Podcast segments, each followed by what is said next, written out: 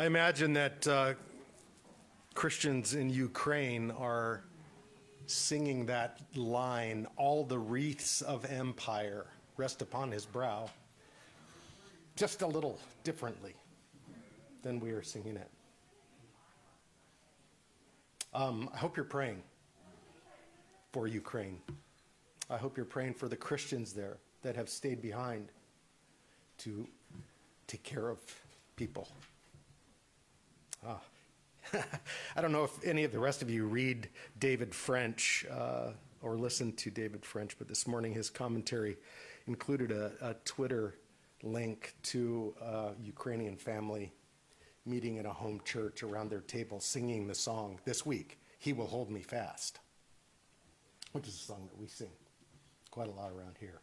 And I imagine they too are singing that differently than we would sing it today. But I hope you are praying for them. I found myself even uh, praying for Vladimir Putin, although I am mostly praying the precatory psalms. Google what that is, and then you can hate me later. But it's basically God asking evil to be done away with, and by doing away with the evildoer, which is a biblical way to pray. Doesn't fall easy on our ears a lot of times, but it is the way that the psalmists often prayed. Not, not praying for violence, but pr- praying for justice.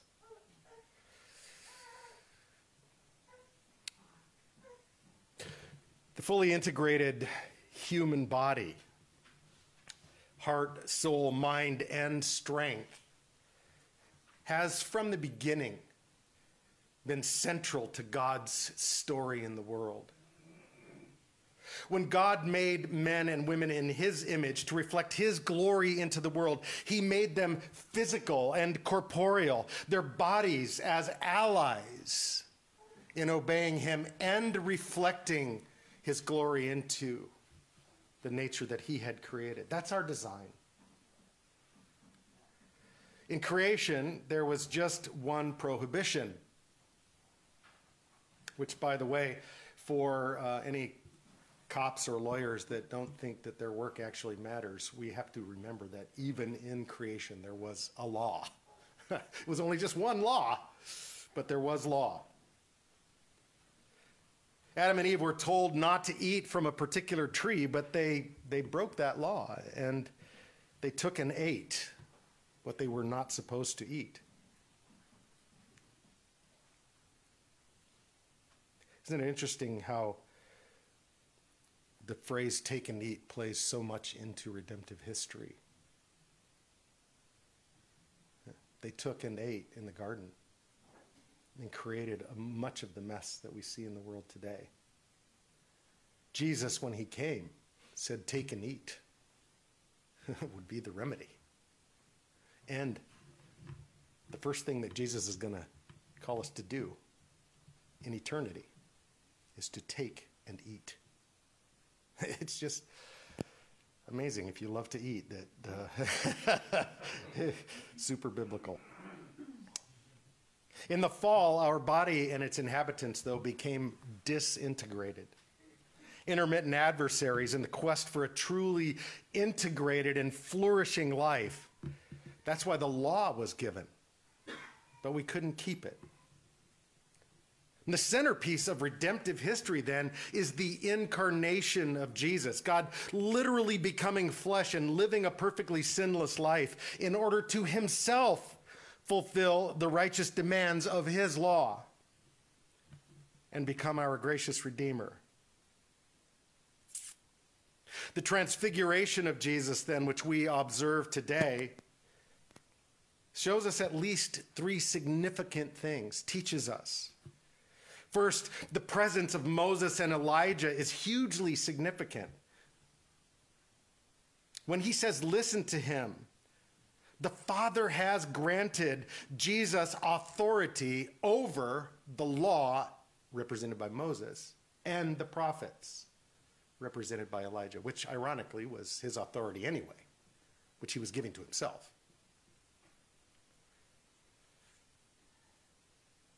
When God said, This is my son whom I love, it is that word agape, which we looked at pretty extensively last week. The kind of love that's almost always used to describe the love that's of and from God. It's the type of love that is gracious and generous and kind, always seeking the good of its object, even if that object is an enemy. It's the love that's described in 1 Corinthians 13. So there is no coincidence that that is read today. But most importantly for our time today, it was also a glimpse, a, pour, a, a foretaste for Peter, James, and John of Jesus' fully glorified, and this is crucial, but physical body. He wasn't transfigured into some glowing ethereal apparition. He never stopped being fully human. The physical body, bodily resurrection of Jesus then is utterly foundational to Christian doctrine and our own hope for eternity. Because Jesus rose from the dead with a physical body we learn in John 5:21 Romans 8:23 and 1 Corinthians 15 every Christian has the guarantee of his or her own bodily resurrection. And the scriptures are clear that Jesus' body was resurrected. The tomb was empty. He was recognizable to those who knew him, and he showed himself he showed himself to all his disciples after his resurrection, and more than 500 people were eyewitnesses to his earthly post resurrection presence. We learn again in 1 Corinthians 15, which we've just spent the last several weeks reading through as our epistle. He makes it plain to his disciples that he has a physical body. In Luke, Luke uh, 24 39, he says, See my hands and my feet, that, that is, it is I, myself. Touch me and see. For a spirit does not have flesh and bones, as you see that I have. And after spending 40 days with his disciples, Jesus ascended bodily into heaven, it says in Acts 1 9.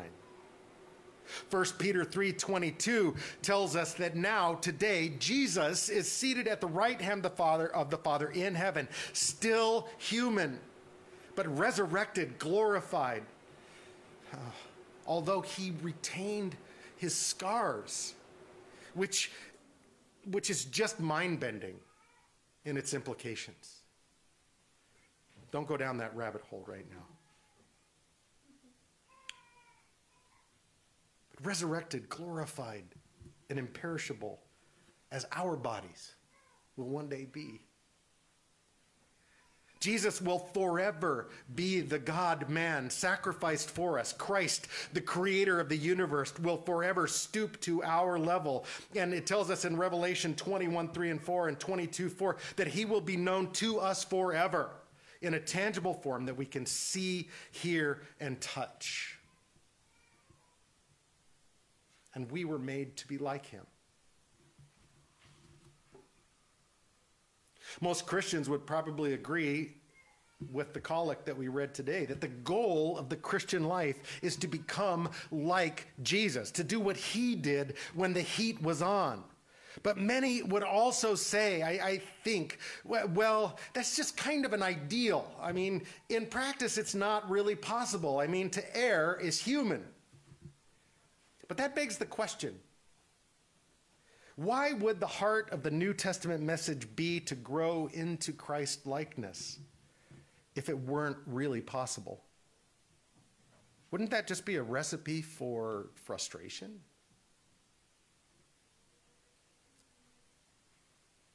But here's the reality we can become like Christ, but only by doing one thing by following him in the overall kind of life that he chose for himself.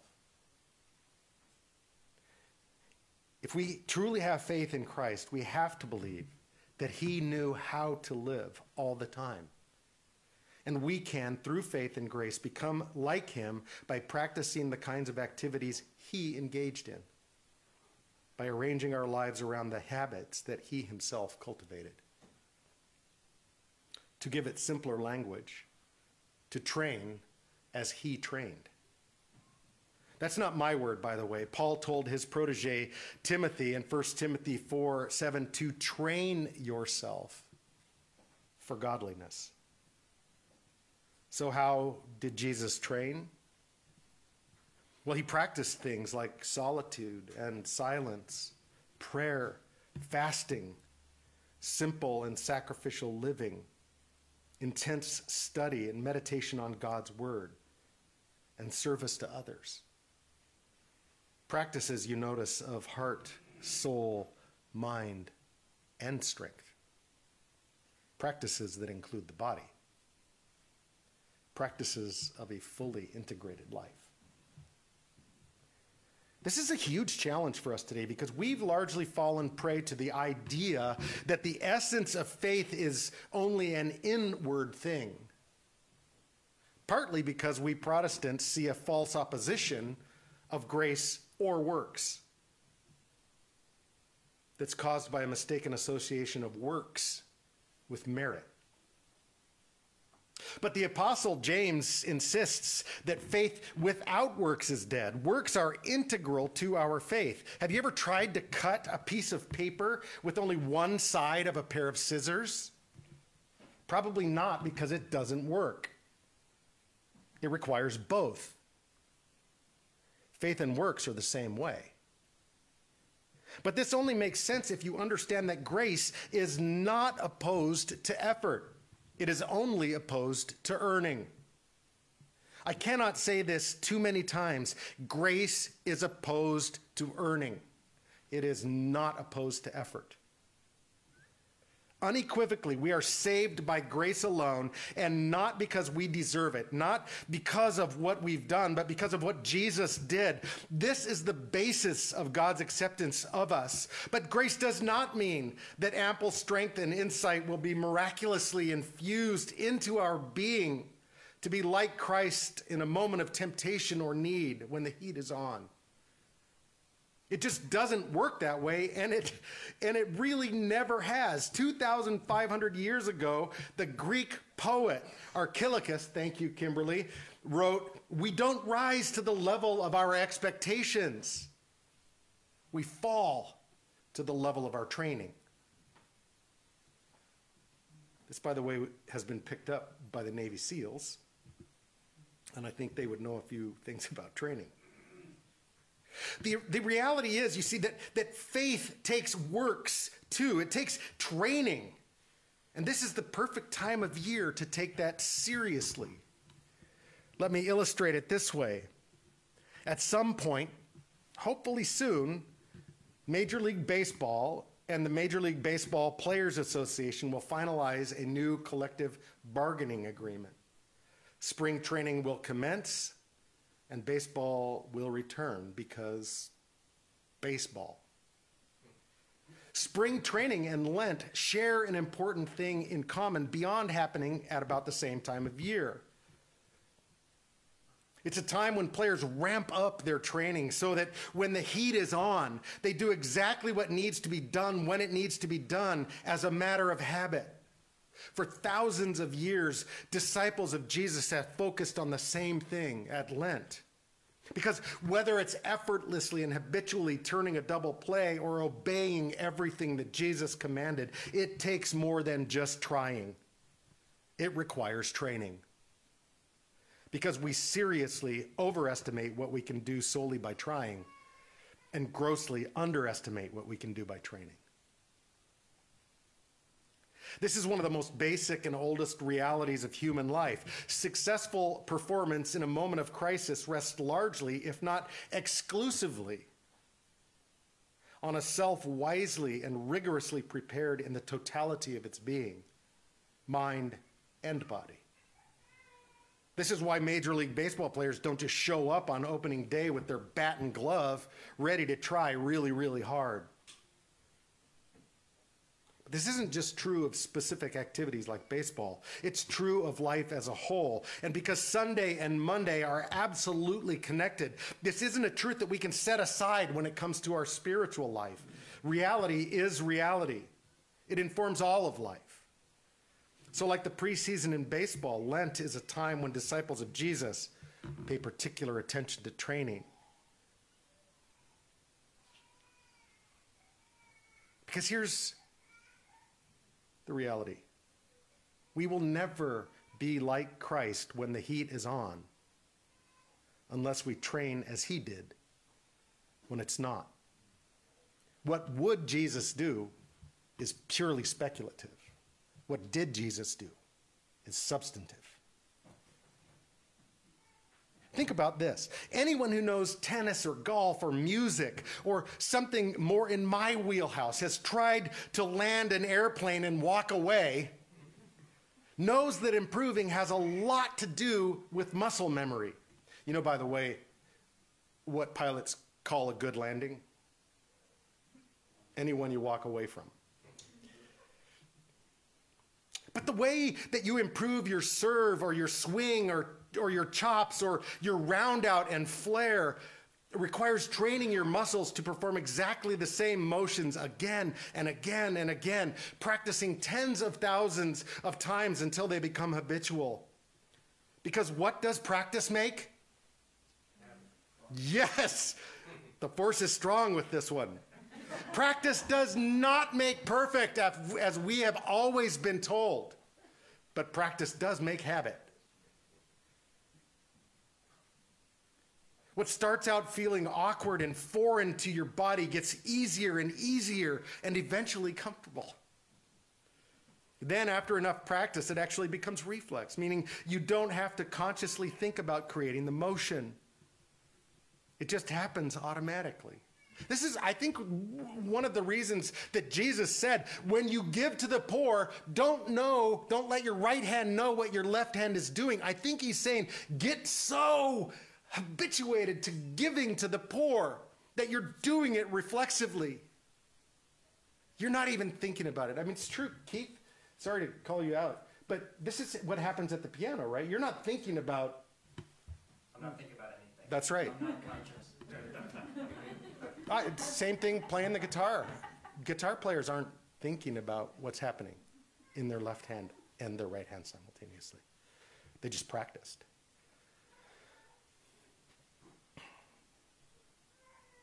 Have you ever seen someone, quote unquote, this is funny because somebody actually is knitting today, mindlessly knit or crochet while they're watching television or in church?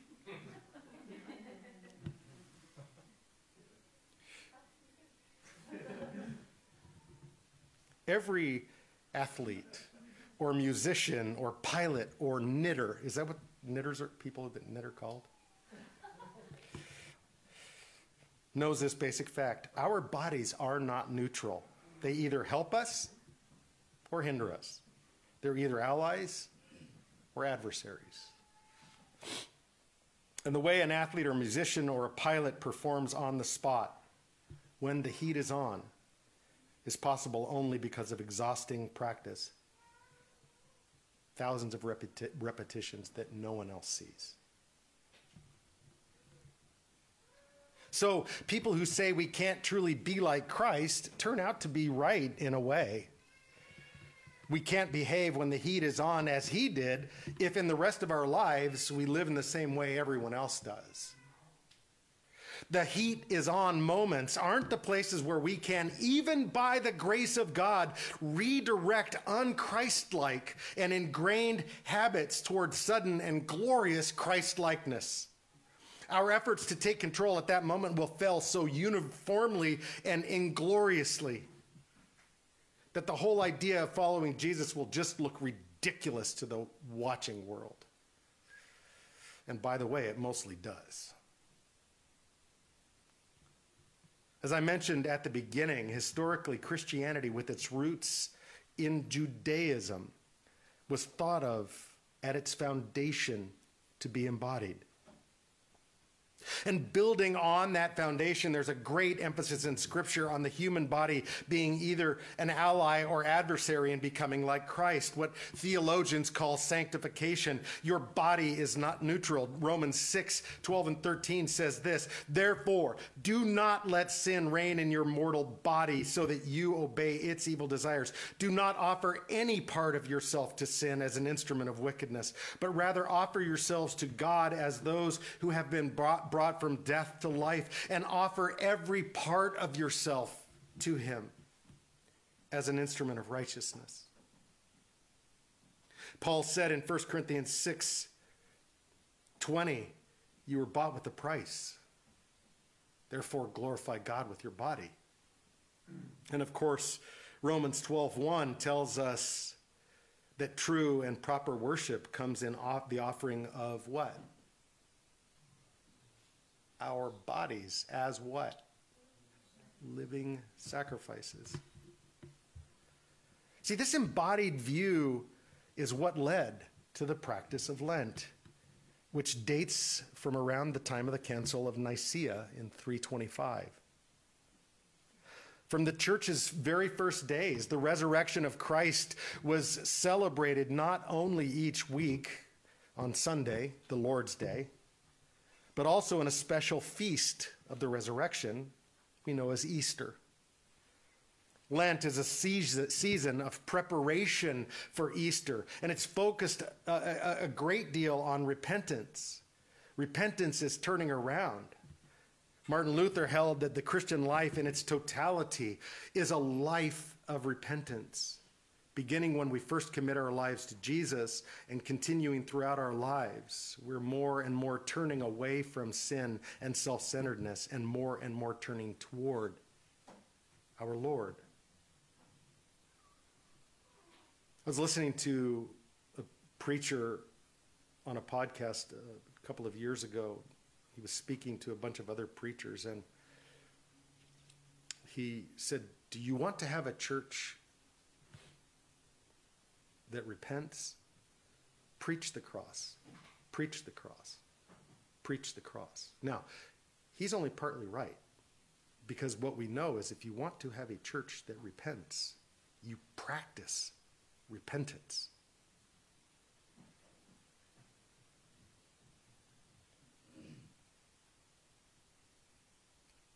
But as you might guess, I would say it's not just spiritual. Again, God's design and creation and the incarnation of Jesus mean there's an integral connection between our bodies and our souls. If you don't believe that, just ask someone who's chronically ill. That's why, at the center of Christian worship, God gives us physical signs of spiritual realities, the sacraments of baptism and the Eucharist. That's also why, in the pages of Scripture and throughout the history of the church, we find many physical practices and postures designed to assist us in becoming disciples. It's weird when people start coming to an Anglican church and people are crossing themselves at certain times in the service. There are two reasons for this.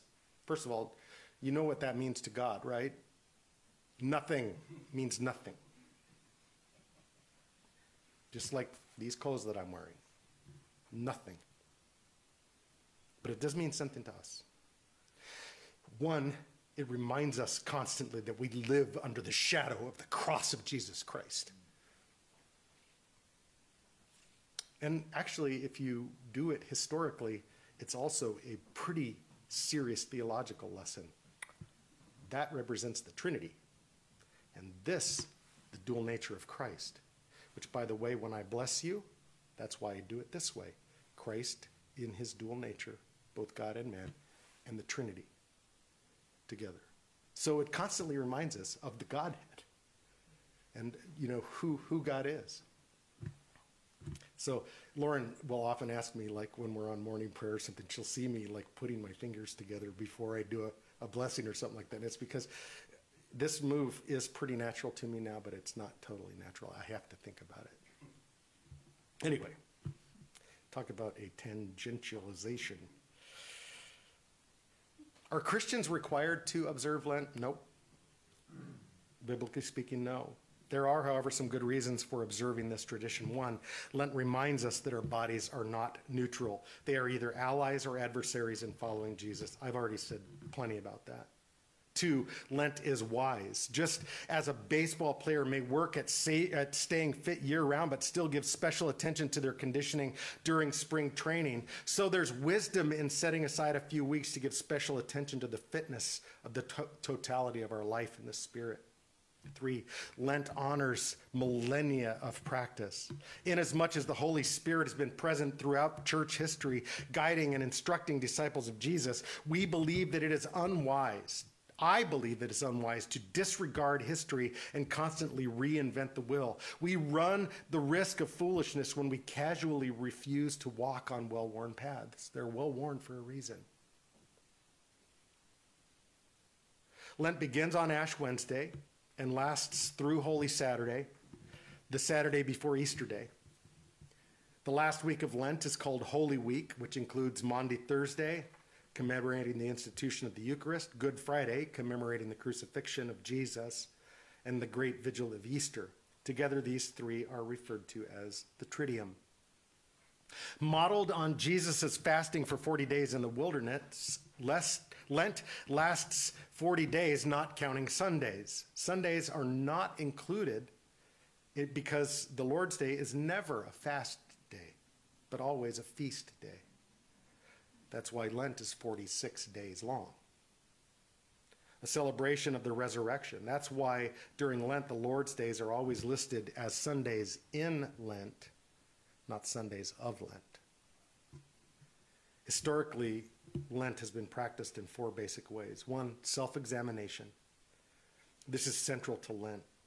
We use this time to ask ourselves some hard questions about the state of our soul. If you're married, it's good, wise to ask your spouse to act as a friend and give you his or her candid evaluation.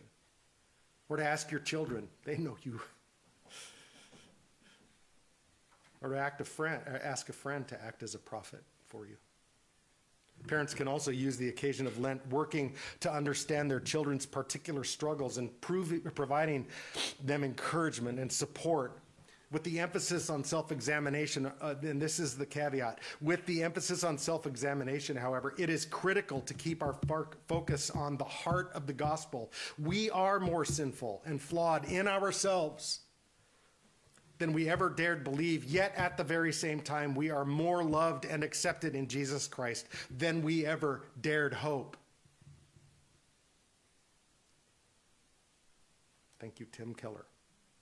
Your self examination should always be centered on this good news. Always keeping in mind that there is nothing, nothing that you can do to make God love you more, and nothing that you can do to make God love you less. He can only love you as He does, perfectly. So, self evaluation. Second, self denial. Lent's also a great time for practices of self denial, a time to remind ourselves that we do not live by bread alone. Self denial helps us remember what is so magnificently embodied in the Eucharist that Jesus is the true bread of life, our true source of strength and sustenance. Jesus said a primary mark of a disciple is self denial. Some common examples would be giving up one meal a day or giving up a particular food. Self denial, however, doesn't always involve what we eat. Some people may work on other habits, seeking to better use their time, or fasting from Twitter or ignoring their email after 5 p.m. For families in our dangerously frenetic culture, Lent would be an appropriate time to moderate the endless flow of activities that can degrade our relationships with God and with each other. Self denial helps us put some things to death in anticipation of resurrection. Three, so self evaluation, self denial. Three, acts of compassion. Lent's a particularly appropriate time to ask God to fill you with compassion for the poor and oppressed, and to put this into practice in concrete ways. There are many practical ways in which families can practice compassion during Lent. Use your imagination. Finally, prayer and study. Finally, Lent's a, a time for renewing and strengthening our communion with God through regular disciplined times of prayer and study of the scriptures. If these have never been a part of your life, or if they once were but you've become have become less so, then Lent's an excellent opportunity to begin to renew these life-giving practices. By the way, real accessible handle to this. Uh, we have a group that meets for morning prayer Tuesday, Wednesday, Thursday, and Friday morning at 8 o'clock online. The link is on our website. You'd be welcome to join us. All of these, all of these disciplines that I've mentioned, all of these things are addressed by Dallas Willard in just the exceptional book, which is probably my best used book, actually. The Spirit of the Disciplines, Understanding How God Changes Lives. I cannot recommend highly enough that you read this. This in Lent would be a very good time to do it. But in it, he addresses bodily disciplines of abstinence, silence, solitude, fasting, frugality, chastity, secrecy, and sacrifice, as well as disciplines of engagement, study, worship, celebration, service, fellowship, confession, and submission. Because of its limited time frame, Lent is a perfect time to experiment with discipline and find out what works for you. So get creative. One of the Dallas Willards in the book he talks about is he regularly exercises the discipline of not having to have the last word. All, um, most of you know I suffer from hurry sickness. Um, and so during Lent, I make myself drive in the far right lane on the freeway and get in the longest line at the grocery store just to slow me down a little bit, which is good because I got a speeding ticket this week.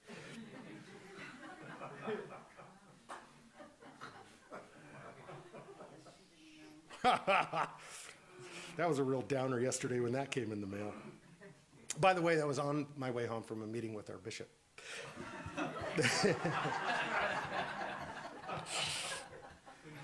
Mm, mm, mm. Yeah, I've preached way too long, you guys. I'm sorry. Um, just whatever you choose. Uh, I hope that you'll join me in getting in shape for the season. In the name of the Father, and of the Son, and of the Holy Spirit. Amen.